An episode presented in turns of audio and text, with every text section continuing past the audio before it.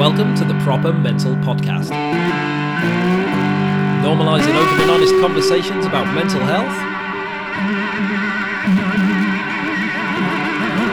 by having open and honest conversations about mental health.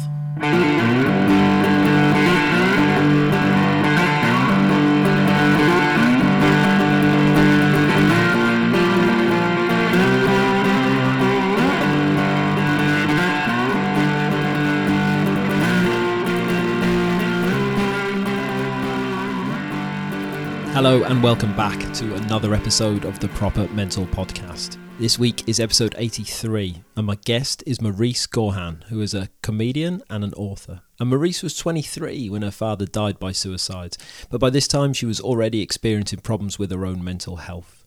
In the aftermath of her dad's death, she went on a journey of self destruction from Dublin to Amsterdam and then on to Los Angeles. And she would eventually end up spending some time in a California psychiatric ward and would start to get some understanding of her grief and how to start getting well. And she ended up writing down this story in her recently published memoir, which is called Trouble, and it's out now wherever you buy your books from. It's an incredible read. It's a really incredible story. I think I read a review of it somewhere when it first came out earlier this year, and I got it straight away.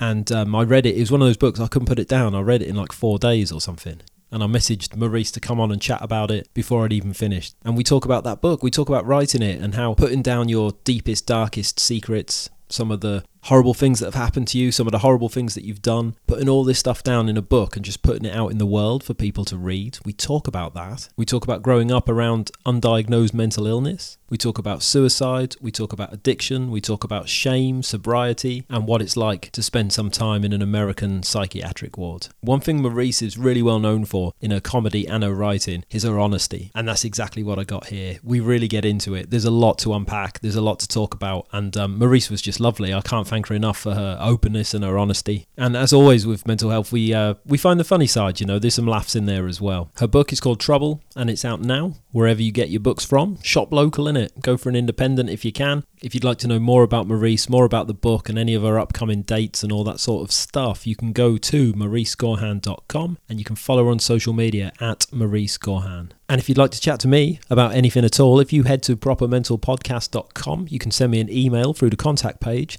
or you can track me down on social media at Proper Mental Podcast in all the usual places. If you'd like to support the podcast, there's a couple of ways you can do that. You can go to buymeacoffee.com slash propermental. There's a link in the episode notes and you can buy me a virtual coffee to help support the podcast financially. Or the easiest way and the freest way is to rate, review, subscribe, wherever you're listening, find some stars, click the fifth one and write some kind words. That would be lovely and very much appreciated. So, this is episode 83 of the Proper Mental Podcast with Marise Gaughan. Thank you very much for listening. Enjoy.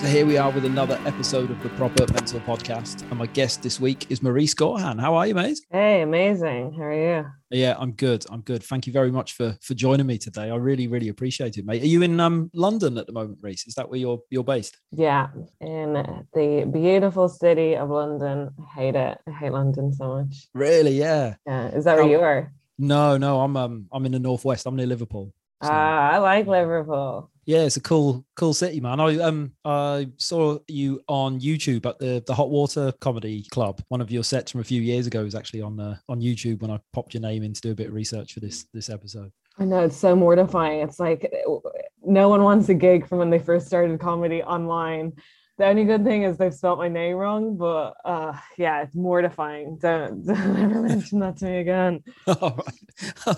I'll leave that out. leave that out completely. it's a sick place though, eh? Um, the Hot Water Comedy Club, man. It's a it's a good venue, I think. Yeah, it's cool. Yeah, yeah, I haven't done it in years, but I liked like the vibe of Liverpool. Yeah, tough crowd for an early gig. I think uh, the Scouse crowd is quite quite famous. But um, I've been I've been reading your book, mate, and it's so cool. I um I really really enjoyed it. I read it I read it so quick, and there was a few things that really stood out to me. One in particular was really like the mental health conversation. I always think that it's such a human conversation, right? So some of these things that we go through, some of these experiences are, are so are so human and we don't necessarily have to experience the same thing but the fact that we've experienced something kind of gives you some common ground with someone. And i was reading reading your book and i mean your, your story is like it's heavy right? There's there's a lot and it's very different to my own journey but when i was reading it i was like i get this. Do you know what i mean? Like i i understand it. Like there was aspects of it within stuff that wasn't very relatable that was completely relatable and like yeah that was a really nice um nice experience. But what's it like having the having the book out and having people dig into it and all that stuff? It's weird like writing it i mean it sounds stupid but i forgot that people would read it. Um and i also like i wrote it i'm sober now but i wrote the book drunk. I feel like i shouldn't admit that but i did and like I really operated on you know the like write drunk edit sober um and then I just started editing drunk as well towards towards the end. Everything was just done drunk. Um so so I kind of have forgotten a lot of what I wrote. When I was reading the audiobook I was like oh geez this is a lot. Like I can't believe I put this in here. Um especially the sex stuff having to read that out loud I was like this is mortifying. Um so yeah it's weird. It's weird having especially family members. Like my mom read it and she had to remove the cover with my face on it because she couldn't keep looking at my face as she was reading it. Um but weirdly people people are i think more uncomfortable with like the sex stuff than the suicide stuff. Yeah. maybe it's like an irish thing but um like the stuff there's stuff of like masturbating that that was my mom's least favorite bit. Um so i think that's kind of more more embarrassing that people you know reading that stuff um but other I, people i don't know it's kind of weird it, it almost feels like detached when someone t- says like if someone gives me a compliment about it it doesn't feel like they're speaking about the book i wrote. It feels like it's a book the book they read is separate to the book i wrote somehow I don't yeah. know if that makes any sense. No, it does. Yeah, yeah. I suppose there must be something like really surreal about it because your story is your story, right? And it's just yours. So it's only when someone else reads it and goes like, "Oh, that's a bit unusual," or "Oh, I thought about that," and you go, "Well, to me, that was just you know last year or last week, or it's not, you know, it's just your normal, right? It's just your lived experience, and that's that's it." Yeah, everyone's been like, "Oh, you're so honest in this. Like, are you afraid of that?" And I was like, "Not until you've just said that. I just thought this is regular stuff." Uh, now hearing that now i'm afraid of, of putting that out there. Um, yeah yeah. I suppose everything is like through people's own own perspective. Um, so to me yeah it didn't feel like that wild of an experience because it was mine. Um, and we're very scared over like this is normal what i've gone through. Um, so yeah like hearing other people say um, that it that it isn't normal or that it was like really dark um was yeah it's weird. Yeah definitely. I suppose that's that's, that's kind of what i was trying to trying to say that when i was talking about it you know it like even though it's different to my experience like i I, I get it, you know, and I think when you have experienced like mental ill health, you know, to that extent, you do kind of like it doesn't really matter. Underlying all the stuff is the the illness, and that's the bit that you go, yeah, I get that, I feel that, and I very much got it um, got that from the right. I don't want to sit here and like blow smoke up your ass. I always think that's a really weird thing to do, but um, I did like I was really rooting for you in it, mate. I really was. Um, I was rooting for you, and the funny bits really made me laugh, and the sad bits really made me sad, and it was um, that's what I want from a book. So um, yeah, that so that was that was sick. That's my review. Oh, that's so nice. Thank you. Yeah. yeah. But you, your book kind of starts, and your own mental health troubles start at a very young age, right? And something that again really jumped out to me is when you were writing about your dad in the early chapters, um, and he was like clearly not well. But at that time, if we go back, you know, like the eight, 10 or so years, there wasn't really words for mental health, right? There wasn't really a way of describing or knowing what was going on with your dad other than sort of saying he was eccentric or mad or any of the like stereotypical terms. Does that make sense? Yeah it's even 10 years ago and like this is i guess 20 years ago but even 10 years ago like we i feel like we knew nothing really. Like we were laughing at you know people like Sinead Connor or Britney Spears um whereas in now? I feel like people are a lot more um I don't know if it's like just more knowledgeable um or, or what it is but yeah growing up it was just like that's my dad that's just who he is he's crazy um I don't even think I'd ever even heard of the term like mental illness. Um, it was it was just like that's a part of him. Um, and because he was an alcoholic, he spent most of my life sober, but that was like very much his identity. It was like, oh, he's an alcoholic. Um, so anything like depression or anything like that was um, that was such a foreign language to me um, growing up, and I feel like it was to everybody. You know, um, maybe Americans, maybe Americans have been like on on the ball for like probably like 30 years. Like they've all been on Prozac since they're about two. But uh yeah, yeah, it's it, it's weird to like look back now and know what you know now. Um, because you can see it very clearly. And it's like, how could I have missed all that? How could even something it sounds so blunt, but like if someone tries to kill themselves, surely that's a sign of mental illness. Uh, but I remember at the time not not really computing the two, like not re- relating it at all. Um, but yeah, I think it just came from a from uh, a place of ignorance. Like we just didn't know um, anything to do with mental health back then. Yeah, and I think it's like it's one of those things that when you do know, you know, and when you don't, you don't, and it's that simple. You know, I was when I was poorly, I didn't know what was happening to me. I didn't have a clue. I didn't know what I was experiencing something that I couldn't explain. I didn't know what was, you know, and I, uh, uh, I the reason this podcast is called proper mental is because that's how I used to describe it. I thought I was going proper mental. Like I didn't have any other words for it, you know. So I think it is just one of those things. It's unfortunately we usually by the time we find out about this stuff, it's like far too late, right? You have to kind of go somewhere pretty dark to get the knowledge to uh, to help yourself out. Yeah, yeah, for sure. Like I like to think I'm pretty wise now. I'm still an idiot. I read the Daily Mail. Um, but I like to think I'm uh, compared to what I was. But uh yeah, it's only from going to like a very dark place. Um, I read this quote before of like we don't change because we want to change, we change because we have to. And I think it's a bit of both. You have to want to as well. But like, yeah, if your life is going amazingly, what's the incentive?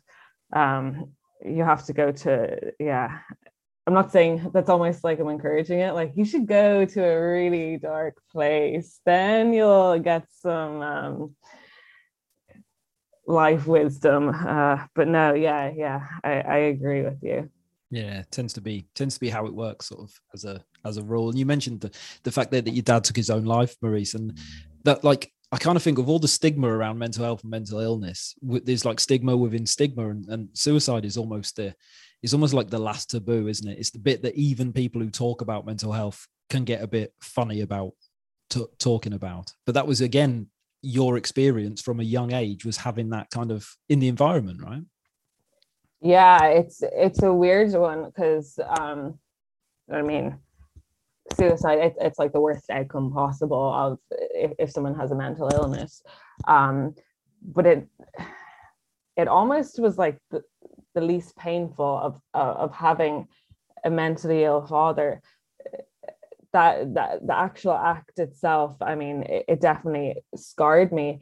Um but but it was there was like the eventuality that i always kind of felt like he was going to do that um in some weird you know it wasn't probably a conscious thought of my dad is going to kill himself but it was always this fear in the back of um your mind that this was going to happen, especially when you see someone who's um, sick, who, who, who will not help themselves. Either they don't know how to, or um, you know, it's hard. It's really hard to help yourself. So, you know, maybe they're not willing to, what for whatever reason. Um, so, like that, living in that constant fear, um, I think was like the worst part of it. Of you know, will it be today? Will it be because of something I've done? Will it be because of X, Y, Z? Um, and there's in this really weird way, there's almost a relief when it happens because it's like, oh, that that's the bad. This is the worst thing that can happen, and it's happened, and it can't go any worse than this. Um, which is a very weird thing to say to someone who hasn't um, had experience either like their own mental health or with a, close um, someone close to them because it sounds so cold-hearted um, but yeah that was kind of the reality of it Yeah, and that makes sense to me, right? I get that. Um, one thing my wife always says about my own um the own problems that I had is that the worst bit was the not knowing, the not knowing like who would come down the stairs you know whether it would be the, the happy me or the sad me or the angry me or and you know that's the most that's the most challenging bit isn't it of living with someone who's not well is the unpredictability. At least if things are always shit well then you know it's always shit right? It's the not knowing you know not knowing whether it's going to be shit or not. That's the most challenging thing i think or one of the most challenging things yeah and I, I feel like sometimes people like we focus on like the worst case scenario of say suicide and it becomes almost this like very tragic um concept um and people forget like living with someone who's mentally ill is exhausting. It, it is it is annoying. It is um there's so many bad um emotions that go, that go along with it. It's sometimes we'll look at someone who's killed themselves and um it's almost like it, it's just that it's like this was a terrible tragedy but living with someone who's mentally ill is a really tough thing to do. Um, if you're the person or if you're you know the the one living with them. Um, and i feel like we we ignore that a lot um, of just how horrible it is. Um, and it's really hard to separate because like when it's a disease of the mind it's so hard to separate the person from it um, even like when I have gone through really bad mental um, crises or whatever you want to call them, I, I can, you can never tell. It's like, is this the real me or is this a disease happening? Because how do you separate something that is in your brain and it's your brain that makes the thoughts? Um, so yeah, it's it's it can be like a, a really horrible thing for for someone to watch um, someone go through that, especially if there's no like easy scenario out of it. Yeah, very much so. And I suppose to the polar opposite of that as well is we also tend to forget with these like heavy, sad stories that in amongst the bad times, there's some good times too, right? So, you know, when I look back at my period of ill health, I like all I can think about is the dark stuff. You know, I've got a hundred stories of horrible things, but then like, you know, my wife will remind me, yeah, but you know, in between that, you know, you know, we went to the zoo and we went to the park and we did all this stuff. And like in between the the the massive things. And I think like that's where the media portrayal of mental health has a huge impact because all we tend to know, if you don't know about mental health, all we know is like EastEnders and someone's crying on the couch and it's all this big to do. But most people who are struggling are just ordinary people trying to get through their life. And sometimes they're better at hiding it. And sometimes they feel it a bit less. And, you know, some days are great and other days are shit. And you're just trying to like muddle through somewhere in the middle, right? Yeah, yeah. When I was going, I always like the the one thing that like I have learned from being suicidal that like is the, the only like lesson I've learned from it is like just tell yourself not today. Because it's very rare that you'll go like a full 24 hours of like I want to end my life like that's severe. There's like good moments how even if you're in like a long stretch of depression you're right there's like good moments in it or there's like you might have like a laugh even if you're still feeling terrible. Um that's like the only thing that would like it's almost like procrastinate procrastination of doing it of just okay just i can do it tomorrow just not today. Um because, because yeah usually there will be like a, a, another good feeling in those 24 hours that will like convince you to push it off another 24 hours. And hopefully then you'll like get long-term help that you know you won't be in that state anymore. But just when you're in it it's good to just try and push it off for 24 hours yeah, I love that. I love that so much. Yeah, just buy yourself a bit more time, and then who knows what's going to happen in that next next bit of time that you bought yourself. Yeah, yeah, I love that very much. So, like, if you when you're like looking back at your your childhood, and it's probably not something you realized at the time, but looking back now, would it have been at quite a young age that you started to um, struggle yourself, Marise? Were the signs there from quite a young age for you as well? Yeah, I remember when I became a teenager and I was just like a nightmare. I was a massive bitch um, and just very difficult in school. Um, and there was like, it's so, it's really, I guess, because you can't just pull out one thing. Because I'm like, how much of it was like a cause and effect? Like, my dad was going through all this stuff. He, you know, had suicide attempts. Um, you know, he would like argue with me and blame it on me, and you, you internalize that. So I don't know like how much of it was like as a result of like our relationship or how much of it was just like my DNA that's you know there.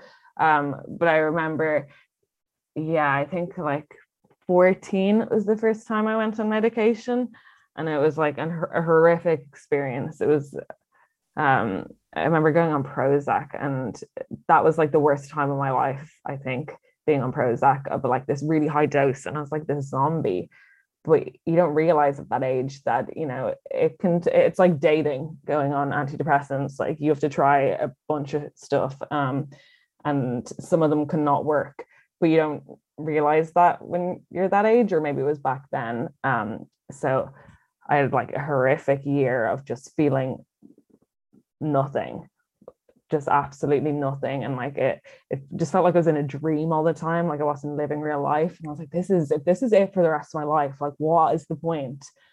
Um and then then it went away when I went to college and then I went back and like it's always anytime I get like a bit smug being like oh I'm a happy person now um it does find a way of coming back. But i feel like as you get older you just especially if you're like going to therapy and shit um you just have the tools so that it's like less bad each time it happens again.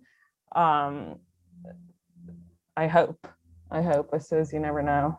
Yeah that's it. And I, I suppose spotting it for me spotting things coming a bit earlier you know rather than just like wake up in the morning, put my feet on the floor and think, right, what sort of day is it going to be today? You know, like just running that lottery of of madness almost. Whereas now I can kind of see the signs coming a little bit quicker. I can't always catch them, you know, but at least yeah. I know. At least what are your signs? What are like what will you see being like, oh, I better get a check on this? Uh, I get really short tempered, really, really short tempered um, and like the smallest things. I'm quite laid back. I don't really care about that much stuff. My theory is like nothing really exists, you know, so who cares? But um, yeah, so small things start meaning a lot to me. I get really, really short tempered. My ability to sleep disappears completely, and I'm just like awake all the time or wake up at really, really funny times. You know, my days tend to start at like three in the morning and I'm just up full oh. of energy, ready to go. And I just kind of know. Um, but then also to go with that, when those things start happening, if I start looking back through my life, I'll normally find that I'm neglecting something that's important to me. It's like, oh shit, yeah, I haven't took me meds for a couple of days, or um, you know, like I haven't been looking after myself. Maybe I've been eating shit for a week, and you know, spending too much time on Instagram, and it, it kind of like I can I can put the pieces in place to realize why I've got to where I was. And I think that's for me, that's one of my biggest tools is just that awareness of you know it doesn't stop me doing it yet unfortunately. Like i still still eat shit and go on instagram and feel shit about it. But um you know knowing that i'm doing it feels like a massive step because for so long i didn't know that that was a thing. Yeah it's crazy how like simple we are as human humans because you know nice weather it's like it does just make you feel better. Like sleeping eight hours a day it's so basic. Um and you know it kind of feels like almost ridiculous to say it because especially when you're like in a depression you're like no i'm the most tragic figure that's ever existed. Nothing will fix me. Definitely not just sleeping and eating well and going for a walk and you know all this stuff. Um we can kind of sensationalize like the disease of whatever it is that you have um but man that shit works Yeah, who'd have thought, right? works. Who knew? yeah. I think that's where the um you know because i wanted to ask you about about comedy right because that's what you do and that's a lot of your um the stuff that you talk about is your own experiences is things from your book and i think that's for me that's where the that's where the humor is right is when you look at that depressive mindset out of context and i can look back and some of the things i've said or that i've done are absolutely bizarre. They're really funny.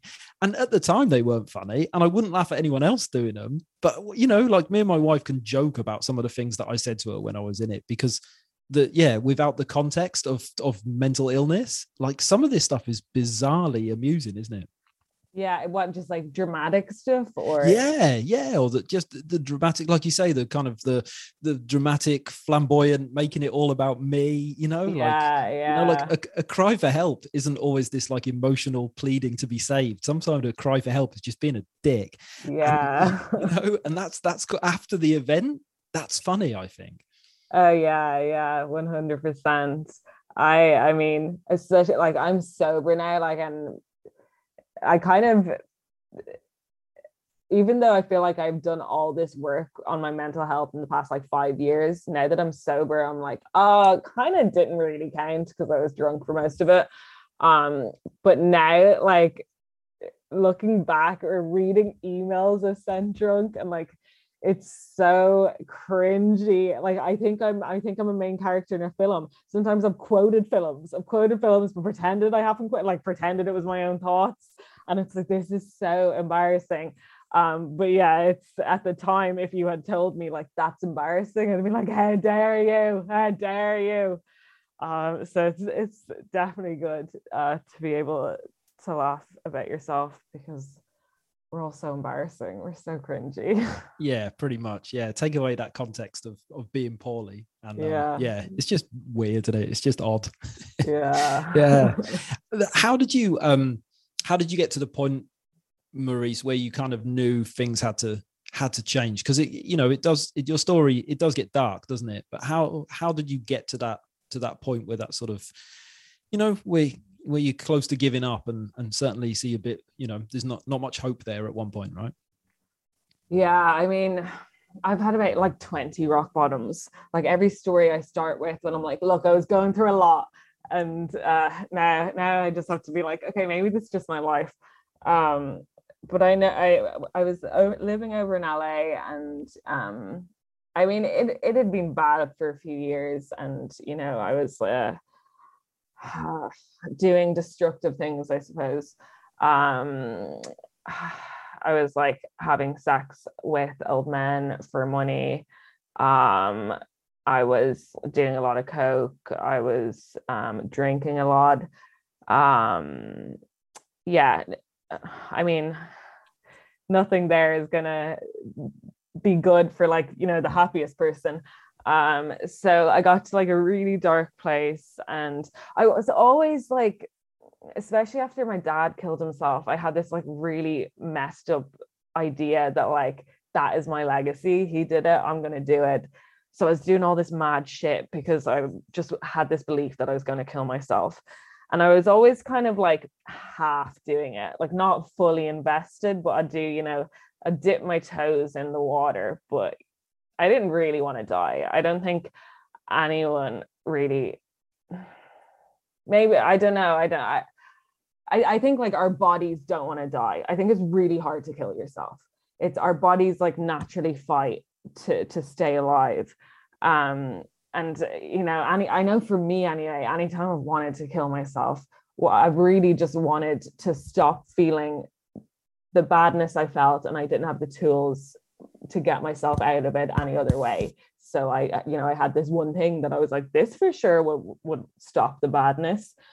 Um and then i when i was in la i had like i guess like one serious attempt um and i ended up in the hospital there um it was such a it was like in beverly hills it was like the it was one of the, the celebrity one that like Britney and stuff was at. It was like it was so nice. The bill, I mean, I've never paid it, but the bill was like 80 grand for a week there. Wow. Yeah, yeah. Um, I just my mom sent back like return to sender. Um, but then yeah, then they like the 50 5150, I think it's called, where they like they put you in a psych ward for a few days if you try to kill yourself in California um, and I was in there with um, the normal people were like the people who had tried to kill themselves, and then the crazy people were the people who were in there because they were a threat to other people. So um, even though it was only three days, it felt like about three months in there. Um, and I just remember, you know, thinking like something has to change. Like if I continue, I'm going to just be like these people who, you know, have just ran their whole lives um, I need to take responsibility for myself. And I think like for the first time, I'd be gone, I, I'd been on and off with therapists since I was 14 and on and off medication since then. But I think that was the first time I was like, shit, I want to help myself. Like, I want to live. I want to figure out how to do that.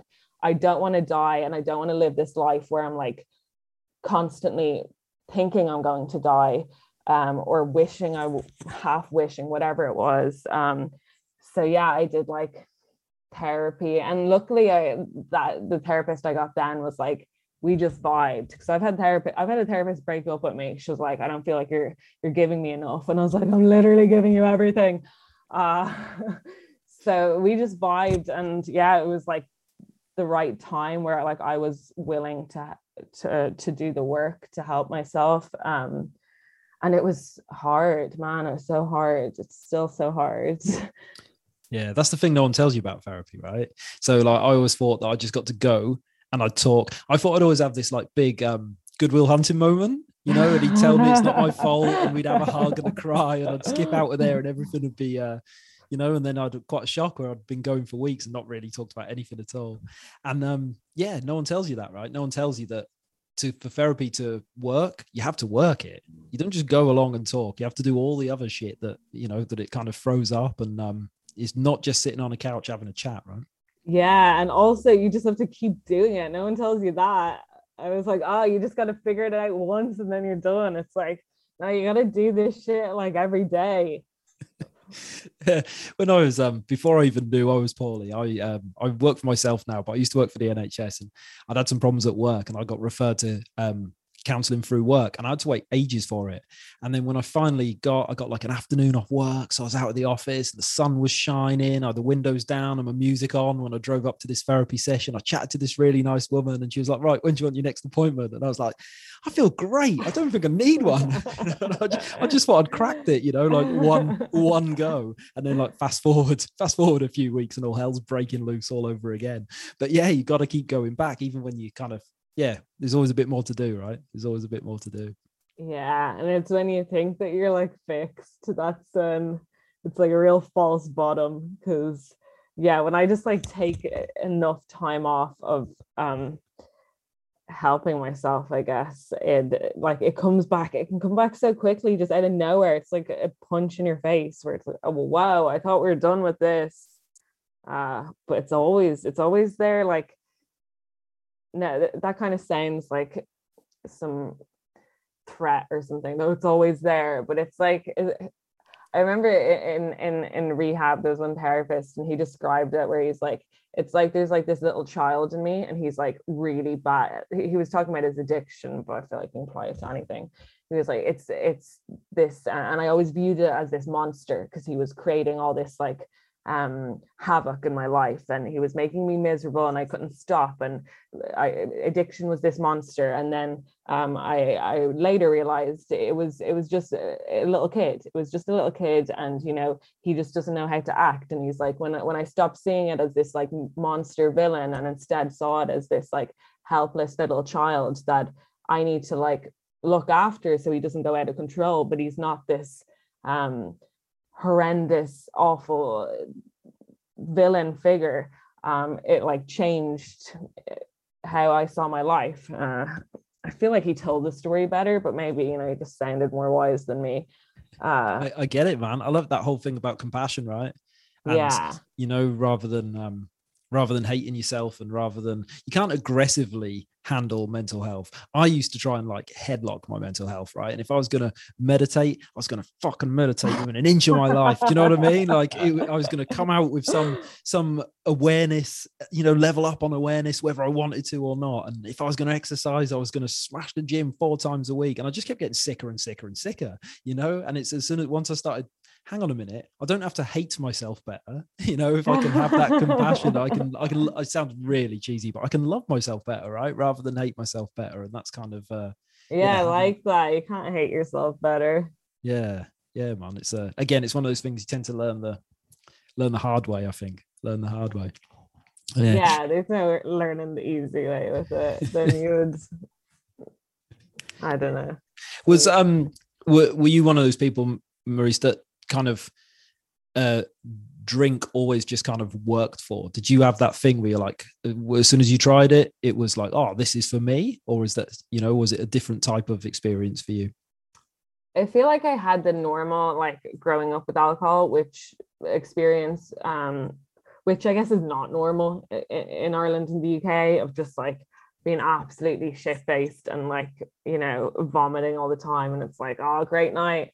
Um, but I think it was pretty, pretty normal. It, it was, I, I think it's like when I realized probably in my mid mid 20s that like alcohol is a thing that will make me feel good when I feel bad.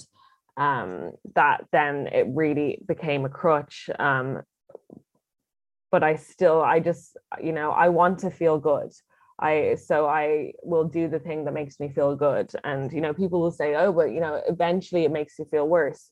Um, and it does, but like it still made me like even now I know if I'm feeling really sad, I could drink right now, I will feel good tonight um but it's just it became a thing where it's like it just it is a progressive disease and you know was it was two years where i couldn't go one day without drinking. Every day i'd be like i will just not drink this one day. I was I, I was really feeling like the physical effect of it um and i just couldn't go one day.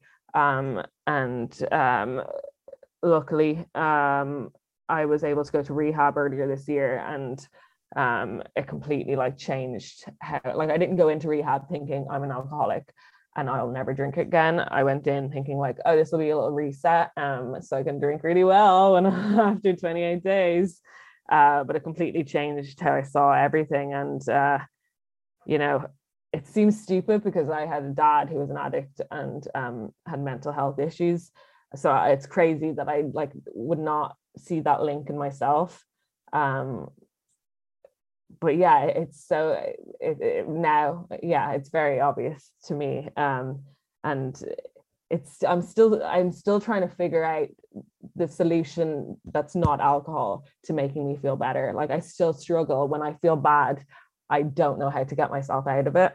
Um but right now i'm like as long as i don't drink that's a win. Like well, whatever else I do, well, you know, not whatever else I do, not giving, you know, carte blanche to do whatever, but just don't drink when you're feeling bad.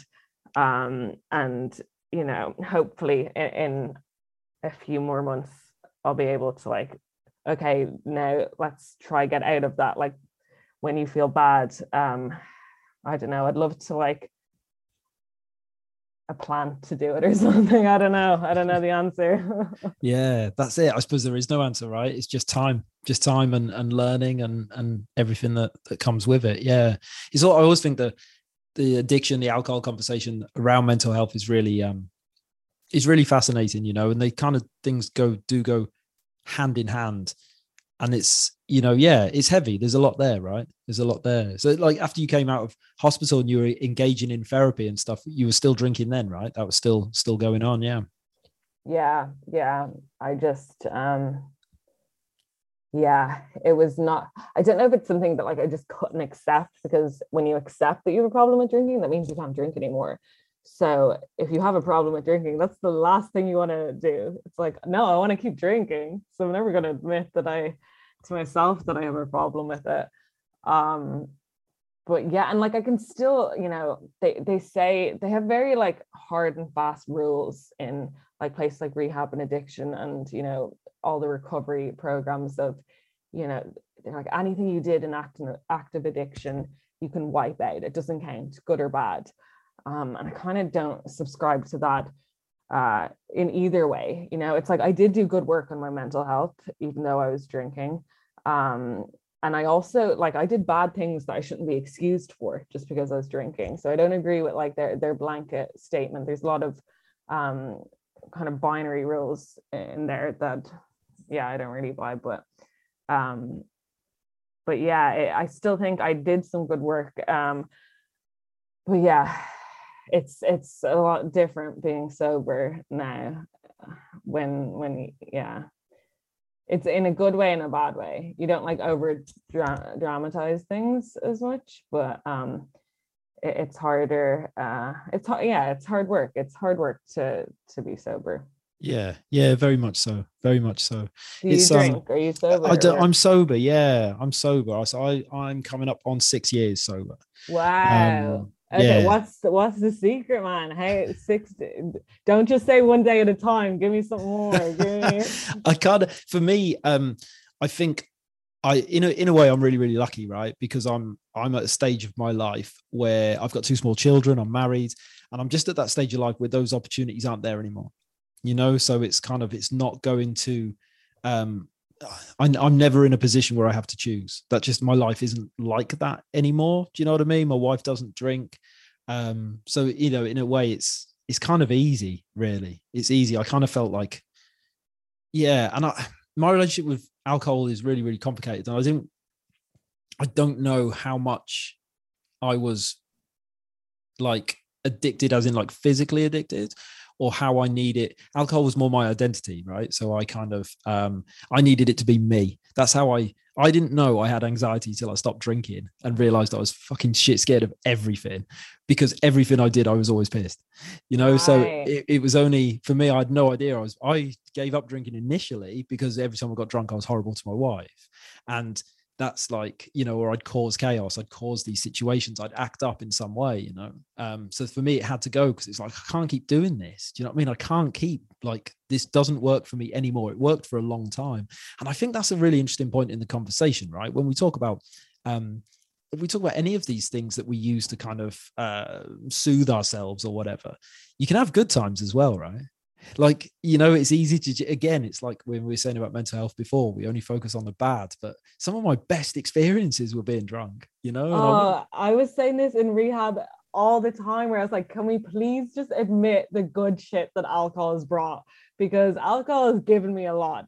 I wrote a book drunk. I, you know, have good times. I have so many good memories of like I'm nicer to people when I'm drunk. It's like, can we can we have that instead of this like alcohol is this evil demon for everything? Why would any of us have drank then? Why would we have ever picked up a drink if it was all bad? Th- There was so much good with it. And it's almost, I think it's scary when people don't admit that because it's almost like you're in like a, a denial or you know it's a, your sobriety it feels like more shaky to me because uh, then like one good thought will go in and then that will completely disrupt everything you've you've believed about it. It's like we got to be fair about stuff and be you know honest about to ourselves. Like there has been a lot of good times uh, for for from alcohol yeah 100% That's it. And if you if you're just pretending that as soon as you stop drinking that life's great and life's amazing, well, anyone else who is struggling at the moment looks at that and says, That's not me. yeah I'm fucking this up. I'm getting this wrong. It's very similar to the mental health conversation, right? You know, it's okay to not be okay and all these like cliches, but um, it's very, very simple, man. We need to people need to talk honest about this stuff. There's so many Instagram accounts, you know, hashtag sober community, and everyone's pretending like life's great as soon as you give up booze. And I was like, well, that wasn't my experience of it, right? My life got really hard when I stopped. Yeah, because Um, you can see how shit it is because you're sober. It's like all it's done right now has made me realize how shit it is. But okay, now now I have to try and make it better.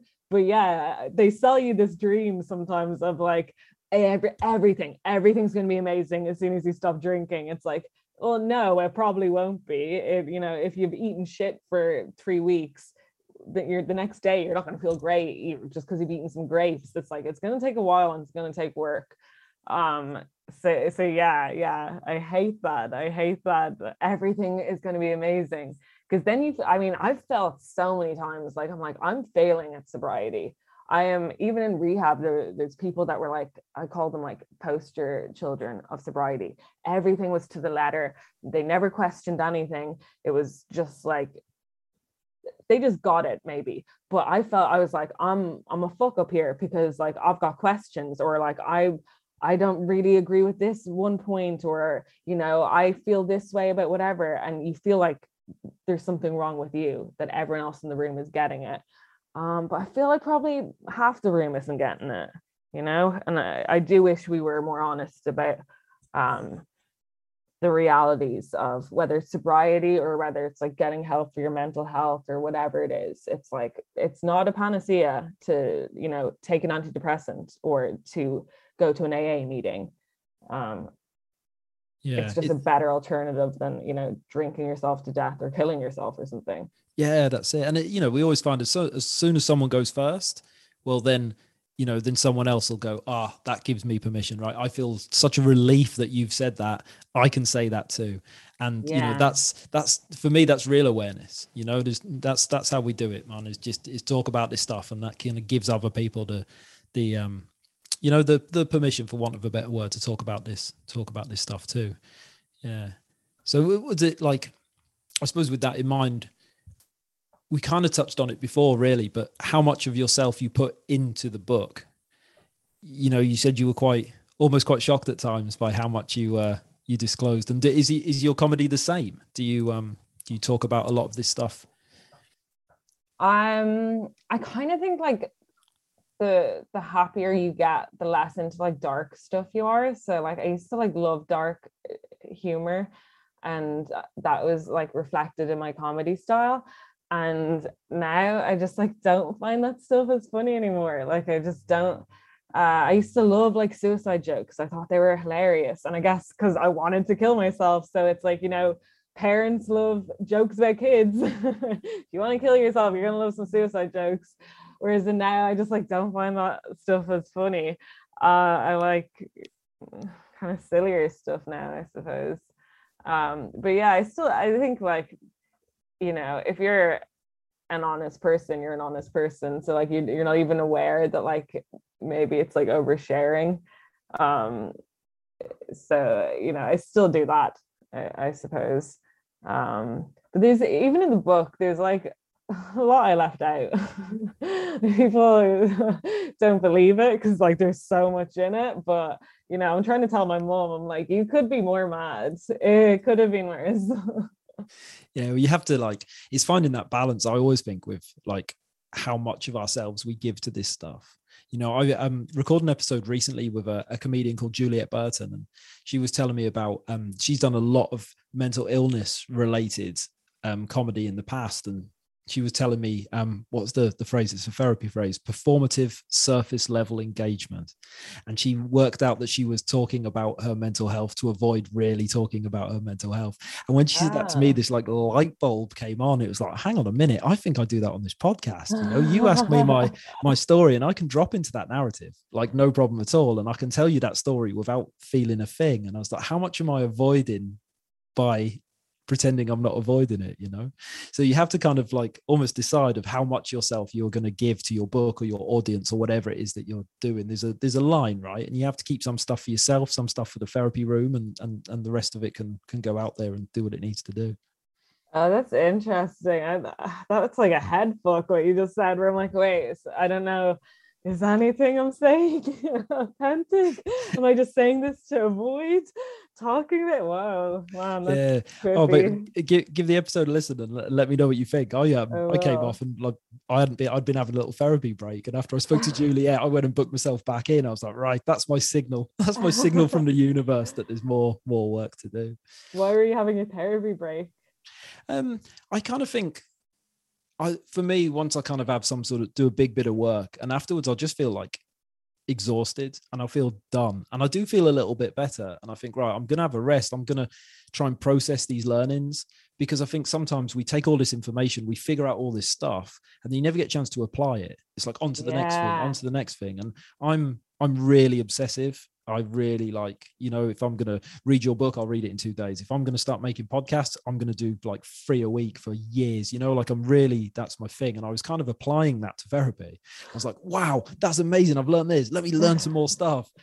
And so I try and like, yeah, and just process everything. And what I find is that the, if I don't have it in my diary or in my schedule to go back. It's like the universe gives me a little tap on the shoulder, you know, and says, "Come on, it's time." And if I ignore that tap, then the tap gets louder and louder, and eventually yeah. I'm forced into it. But yeah, I like to have a break to just try and give myself a rest and, and process everything that my head's been trying to to figure out and trying to apply it to my life. You know, trying to apply. Yeah, I really like that because that's so true. You do need like sometimes it just you know you'll get all this knowledge and like great great great. And then it's almost like forgotten out the next day because something else comes in.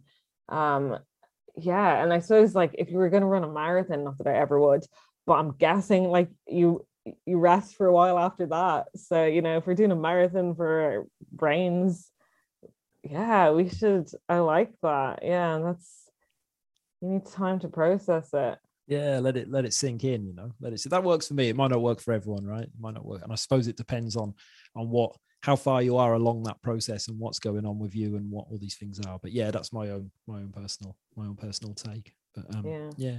so what's um what's next for you Marise? What have you got going on at the moment? Trying to write a novel. Dude it's hard to write sober. Is that uh yeah that proven challenging right yeah it's um it's going very well i wrote the first draft of it when i was still drinking. So i'm now just trying to read over it rewrite it um make it better. I just eh, like the it was the same with the memoir like i just have like just get 80,000 words down which is like the the length of a book and and then work on making it good. Um so you know i've got 80,000 words of shit right now yeah were you are you were you always planning to write how did you did you decide one day ah fuck this i'm going to write a book was it you know how did that yeah, come about? I feel like everyone feels they have a book in them. Um, so I always had that idea. And then um, a couple of years ago, I just wrote this essay when I was drunk. It was dog shit. Um, but I was like, you know what? Maybe I'll start writing. Um, and then, um, yeah, it was kind of during the pandemic. I moved to the south of France and I would just swim during the day and I'd just be like typing, smoking, drinking my uh, drinking my wine every evening. And I was like, this is it's so easy to write when you are doing something that's really fun. Um, not, not that I recommend it, but I mean I do, it was so fun. Um, but you know, can't keep doing that. Uh so yeah, it just kind of it came out really quickly. Um, but I, I like I wasn't really sure what it was or anything. Um, and uh, yeah, then then it sold. And for for memoirs, you sell on you not the finished manuscript. So I just had like little bits and pieces, um, and then yeah, it, it was probably like eight months working with an editor to like make it a book and you know make it uh coherent and loads of stuff were was like put in and then taken out and that was like a learning experience because i mean i i still don't know how to spell. Like i am you know i'm not a writer. Uh, i liked writing the book i want to write another book but like i don't know i don't know what syntax means. Like i, I don't even know if i've said the word right there. Like i'm you know there's i don't know any of the rules of writing. Um so uh but I don't think that matters. I guess no. like you can get a you can write a book without uh you know knowing grammar. Uh, you know, Microsoft does that for you. Like if you have a story to tell that you think is like interesting, um, you can just d- tell it. Yeah, I love that, mate. I think you know, the, I suppose the only difference between someone who's written a book and someone who hasn't is the person that's written it has like sat down and done it, you know. And if you think you got a book in you, the only thing that's going to get it out is yeah, trying to write it. Do you know? it. Just do yeah. it. Yeah. And I, I, love the idea that you're kind of doing it, um, you know, on your own terms and you're doing it without knowing, you know, what that word was you said that I didn't know what it was either. But um, like a, like maybe I said, no one knows that. Maybe no maybe, one knows grammar. It's all just like a lie. Yeah, maybe you've just made a word up. you're more of a writer than you ever realized. But um, yeah, but like I said, the it, when I was reading your book, I was really rooting for you, and that you know a lot of that is thank you because you're in it, right? That's it's your words, your experience, and um, and it's a yeah, it's a wonderful journey. I'll make sure the links and stuff are to it in the in the episode. Thank you. Notes. Trouble, just trouble.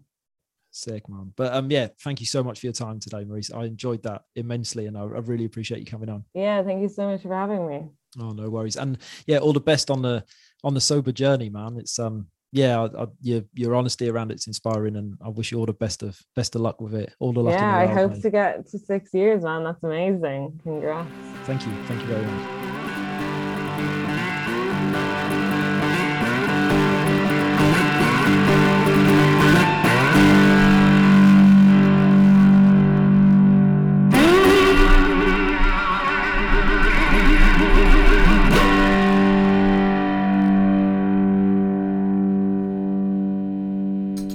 A big up to the Proper Mental Podcast. Podcast. Proper Mental Podcast.